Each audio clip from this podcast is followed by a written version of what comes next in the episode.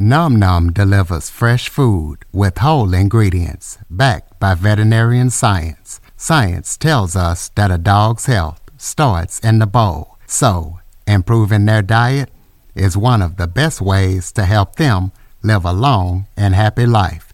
Nom Nom's food is full of proteins your dog loves and the vitamins and nutrients they need to thrive. All you have to do is order, pour, and serve. Ready to make the switch to fresh? Order Nom Nom today. Go to https://trynom.com/curveball and get 50% off your first order plus free shipping. That's https://trynom.com/curveball. Plus, Nom Nom comes with a money-back guarantee. If your dog's tail isn't wagging within 30 days, Nom Nom will refund your first order. No fillers, no nonsense, just Nom Nom. Welcome to the Living the Dream Podcast with Curveball. If you believe, you can achieve.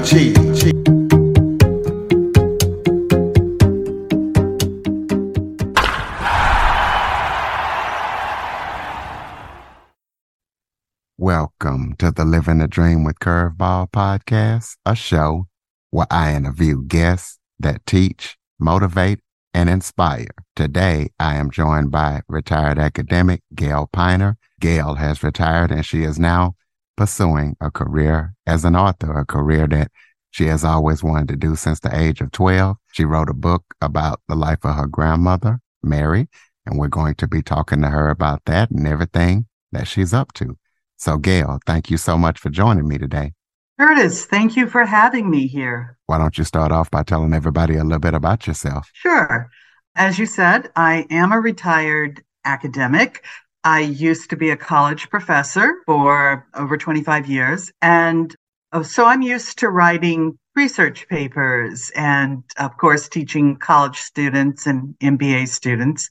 My background was in psychology and management. And anyway, I had thought as a kid that I would grow up to be a writer. And in a way I did, but writing research papers, very different from writing novels, especially a novel based on a true story, which is my first novel that was just published this June. And so I guess I am finally living the dream. And I am now a published author, long last, at least published fiction writer. So hooray.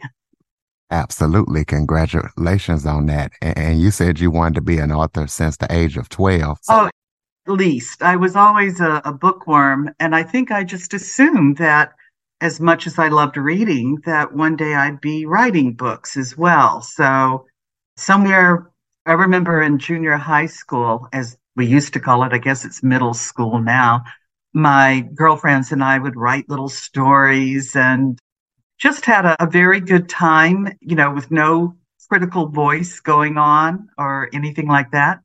And those were the days. But of course, as you get older, especially as you go to grad school, you get lots of critical voices in and outside of your head. But It's been quite an adventure, kind of finding my way back to what I originally intended to do. It wasn't a straight path for sure. Well, you decided to write a book about your grandmother. So tell us about your grandmother and why you decided to write a book about her. This is a story that I grew up with. And one of the things I would like to get across with this book is that every family has wonderful stories. And unfortunately, those stories are all too quickly forgotten because they're taken for granted. Or sometimes people are reticent to discuss it. They think maybe their children or grandchildren wouldn't be interested. And sometimes, of course, that is the case, sadly. But I grew up knowing that my mother had an unusual childhood. I'm trying not to give away the ending of the book.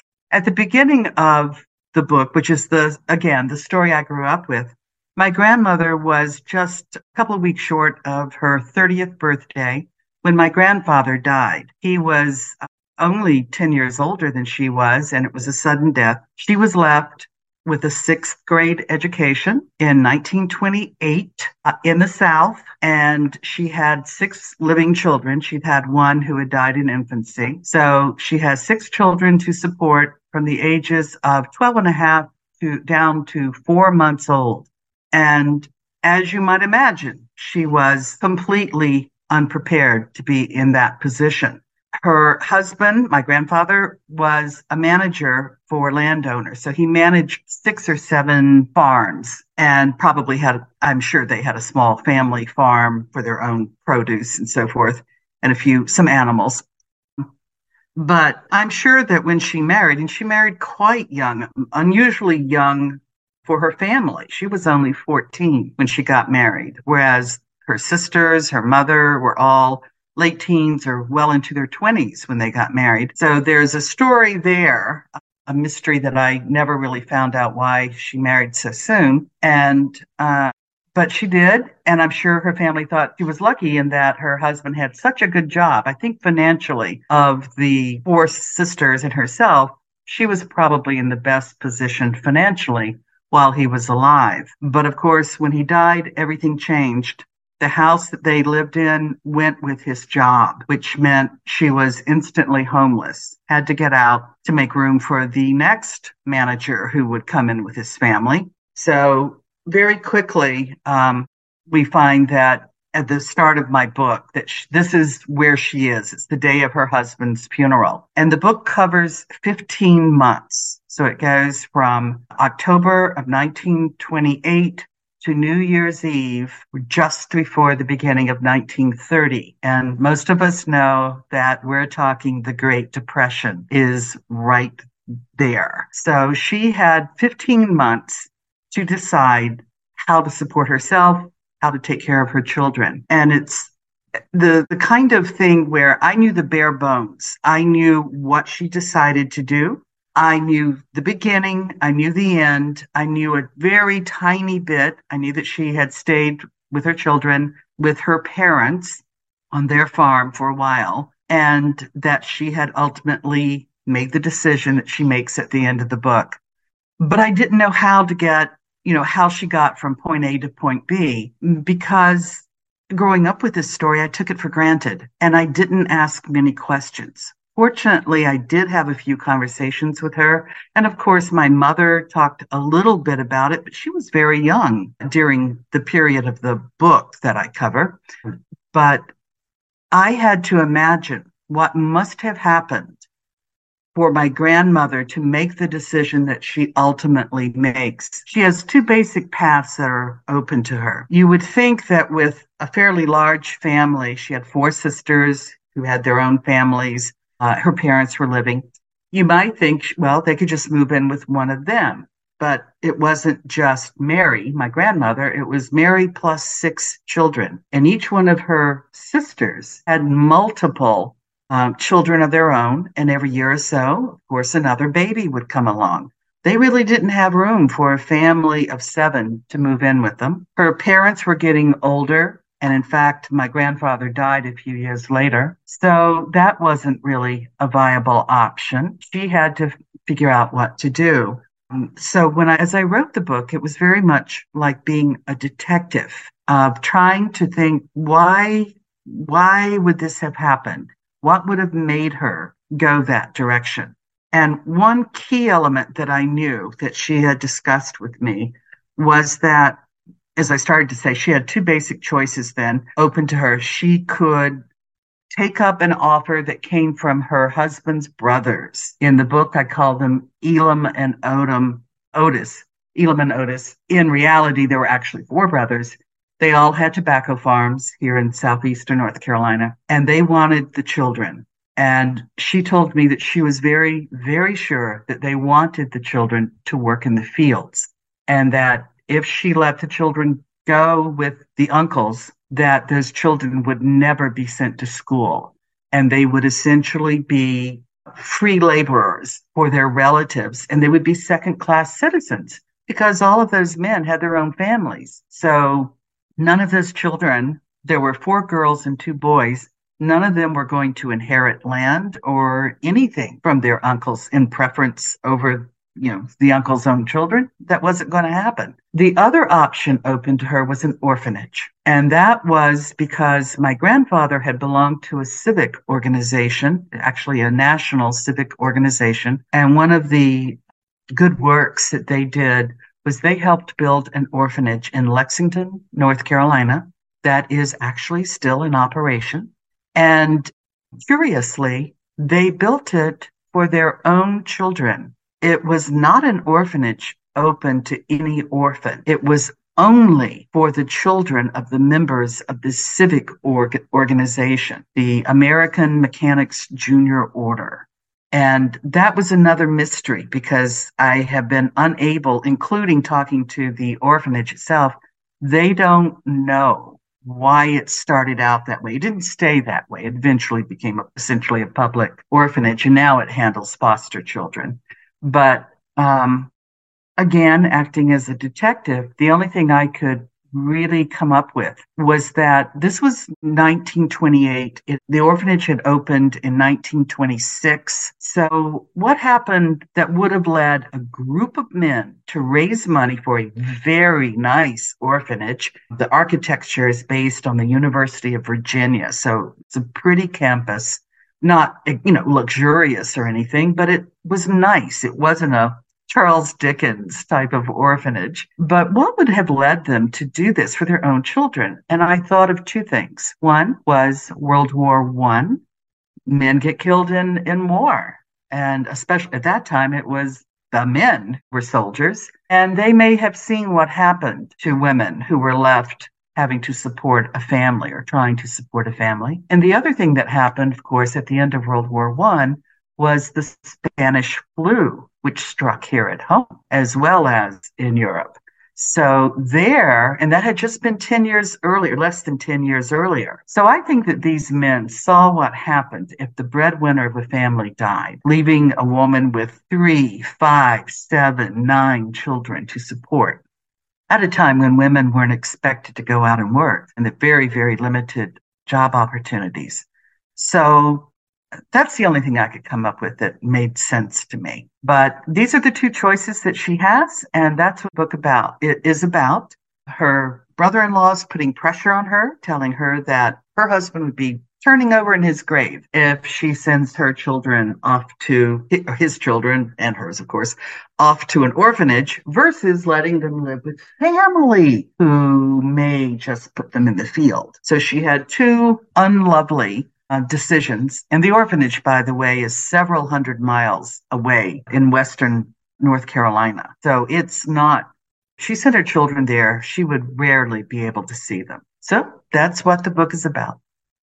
Well, in your book blurb, you talk about how the book is written with humor and hope. Explain that. Well, I think there are actually a lot of opportunities to laugh throughout this book. You wouldn't think so from the main arc of the story, but I depict what family life must have been like. After all, I knew my grandmother and I knew my aunts and uncles and my own mother. My mother was her daughter. And I am very sure it wasn't all doom and gloom as they sat around. So I have various family members coming to visit. They tell stories. Some are, handy little tips. For young girls, how to find out who you're going to marry. And these were actually little rituals that I was told by my grandmother and my great aunts and so forth. The kind of things that probably in the 1800s and centuries before that, young girls would do, you know, combing their hair at midnight, looking over their shoulder into a mirror. And if they saw the face of a man, that would be the image of the man they would marry. There was a story about two sisters who would prepare a meal for their future husbands at midnight, because these things always happen at midnight. And the girls would have to cook an entire meal together. So if they were flipping corn cakes or whatever, they had to hold a spatula together. Everything had to be done together. And at the stroke of midnight, the kitchen door would open and in would walk two men who would sit down and eat the meal without a word, and then they would stand up and leave. And therefore, the girls would see who they were going to marry. They might not know which one was going to be theirs, but one of the two. The only caveat was they could not laugh the entire time they were making the meal. And Curtis, I'm sure you know how likely that was to happen with two girls. So no, but there were just family stories, a number of which actually happened. So I got to use some of the stories that my grandmother had told me, as well as there may have been one or two that were actually my stories that I gave to some other character in the book. So it is, I think, a hopeful book. I think there's a sweetness to it when you see the love that the family members have for each other, and the grace that my grandmother showed during this incredibly difficult period when she's still a young woman. And I also try to show that the importance of resilience. I think that's one of the main themes of this book, is how important it is to be resilient, and that you don't have to be a heroic character to show that quality, or the quality of bravery, courage. The name of the book is A High Courage. And I think that the main reason I wanted to write this book was, first of all, to honor my grandmother. I think her story deserves to be told. I think she needs to be acknowledged. And I also wanted to model that for other people who are going through difficult times, to see how, you know, it may not be full of great moments. There are absolutely no car crashes in this book at all, but that, you know, through quiet resilience, a really beautiful life can be made. Why do you feel that is so important for us to talk to our older relatives? Because I do believe that my family is hardly the only one that has an amazing story. And I do think my grandmother's story is an amazing story. I think every family does. I wish I knew the stories from my great-grandmother. And for the life of me, I cannot figure out why I didn't ask more questions when I was growing up. I guess when you're young, you're sort of self-absorbed. You know, you're more interested in your own life. But every family, every single branch of every family has amazing things to tell. Think of all the things that our ancestors have gone through to get us here. You know, we are the ultimate result of all their trials and tribulations and their joys. So it's not always all negative, but it has really reminded me that these stories are like in the air. We can't see them. And if we don't get them from the people who know them, soon they're going to be gone. I think I also didn't ask many questions because I always felt like, oh, I can do that anytime, you know? Well, now I can't. They're all gone. They are all gone. And so I couldn't turn to my mother and ask, how did you feel when this happened or that happened? And I just didn't, you know, think about that. So I hope that anyone hearing this or reading my book will start asking questions and get it written down. You don't have to write a book. You don't have to write a novel, but get something that you can hand down to your family members. Somebody is going to care. Maybe not everyone, but there'll be enough and to keep these stories going. Well, tell us about some of your influences. Who influences you to write? What authors do you kind of look up to or get your inspiration from? Oh, gosh. So many. As I said, I have read since before I started first grade, I'm sure. I think one of the authors who early on, when I was a teenager, made me want to be a writer would be Daphne Du Maurier, the author of Rebecca. I think that would be the book most people would know her by. And it's a wonderful psychological analysis of big, creepy English house and the scary housekeeper. So it's just a rollicking good story. But I thought, how magical to be able to take something and create a world. I love that aspect. A friend of mine a number of years ago was taking some kind of leadership course, and everyone had to come up with their biography. a 6-word biography. Imagine. Have you ever done anything like that, Curtis? Not in 6 words. Try. You must try it. It is so hard. It is so difficult. And I finally, once she told, I love challenges like that. So when she told me, this is actually one of my former MBA students who was telling me this, and I thought, oh, that's really hard. So I thought, my 6-word autobiography is living as many lives as possible. And I do that mainly through reading. So living as many lives as possible. So for me, reading the works of others allows me into so many different lives, so many different worlds, places and experiences, past times, future times that I'm never going to literally be able to experience. But it feels like I have lived that life as I lived, when I finished that book. So I really can't point to a single author. Of course, Jane Austen. I mean, that just goes without saying. I read her in high school on my own, and much to my delight, found out how funny she is. I had thought it would be intimidating and impossible to read, and I was lucky enough to pick Pride and Prejudice, and from that famous first line on, I was completely sucked into the story of the Bennett family. To me, that is a kind of magic. Authors, fiction authors especially, are magicians. They create these worlds that we want to be in for hours, days.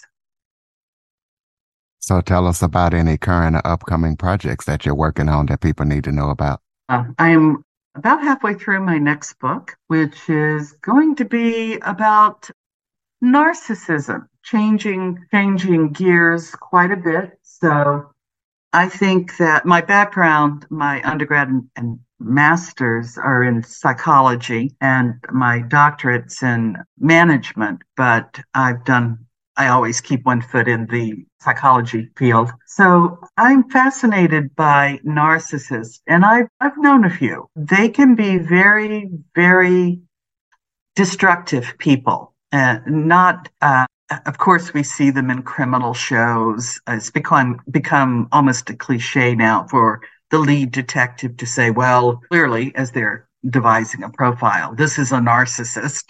But not all narcissists are criminals. Some of them are your best friends or your husband or your wife or your brother or your mother or your father or, the people around us. Maybe it's your boss at work. And if you don't know what a narcissist is, if this is something that you're really unfamiliar with, they can really mess you up because you don't quite understand. You don't get it. There's an old famous movie called Gaslight. Angela Lansbury, I think it was maybe her first movie. She plays a maid, but made way back, maybe the 40s, an old movie. And gaslight, and that's a term that has been borrowed in the narcissism field. Because one thing that narcissists do is they gaslight people. They try to make them think that the person's reality isn't real, and the narcissist wants them to accept their reality of events. So they're very manipulative. They lack empathy. They really don't care about you at all, although they may act like they do. And there are different types of narcissists. So I have various characters in the book I'm working on who represent sort of different types of narcissists in what I think is a very believable world. It starts in the late 1960s and goes to probably middle 1980s. So not quite as far back as A High Courage went, but it's still a little back in time. We'll throw out your websites so everybody can keep up with what you're up to and get your book. Sure. My website is very simple, gailpiner.com. And Piner is with one N, P-I-N-E-R. Gail is G-A-I-L, P-I-N-E-R.com. And if they'd like to send me an email. They could do that at gailpinerauthor@gmail.com.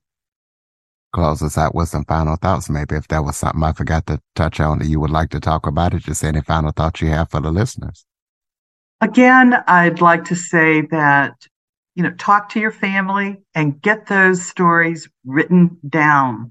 You think you're going to remember them forever, but that may not happen. Even a simple notebook with it written out for your family. I have a few letters that my grandmother wrote and to me, and they are amongst my most precious things. So you don't have to be a great writer. You don't even have to be grammatically correct, but get those things written down and give them to your family. And I hope you'll read A High Courage and enjoy my book. All right, ladies and gentlemen, gailpiner.com. Be sure to check it out, pick up her book.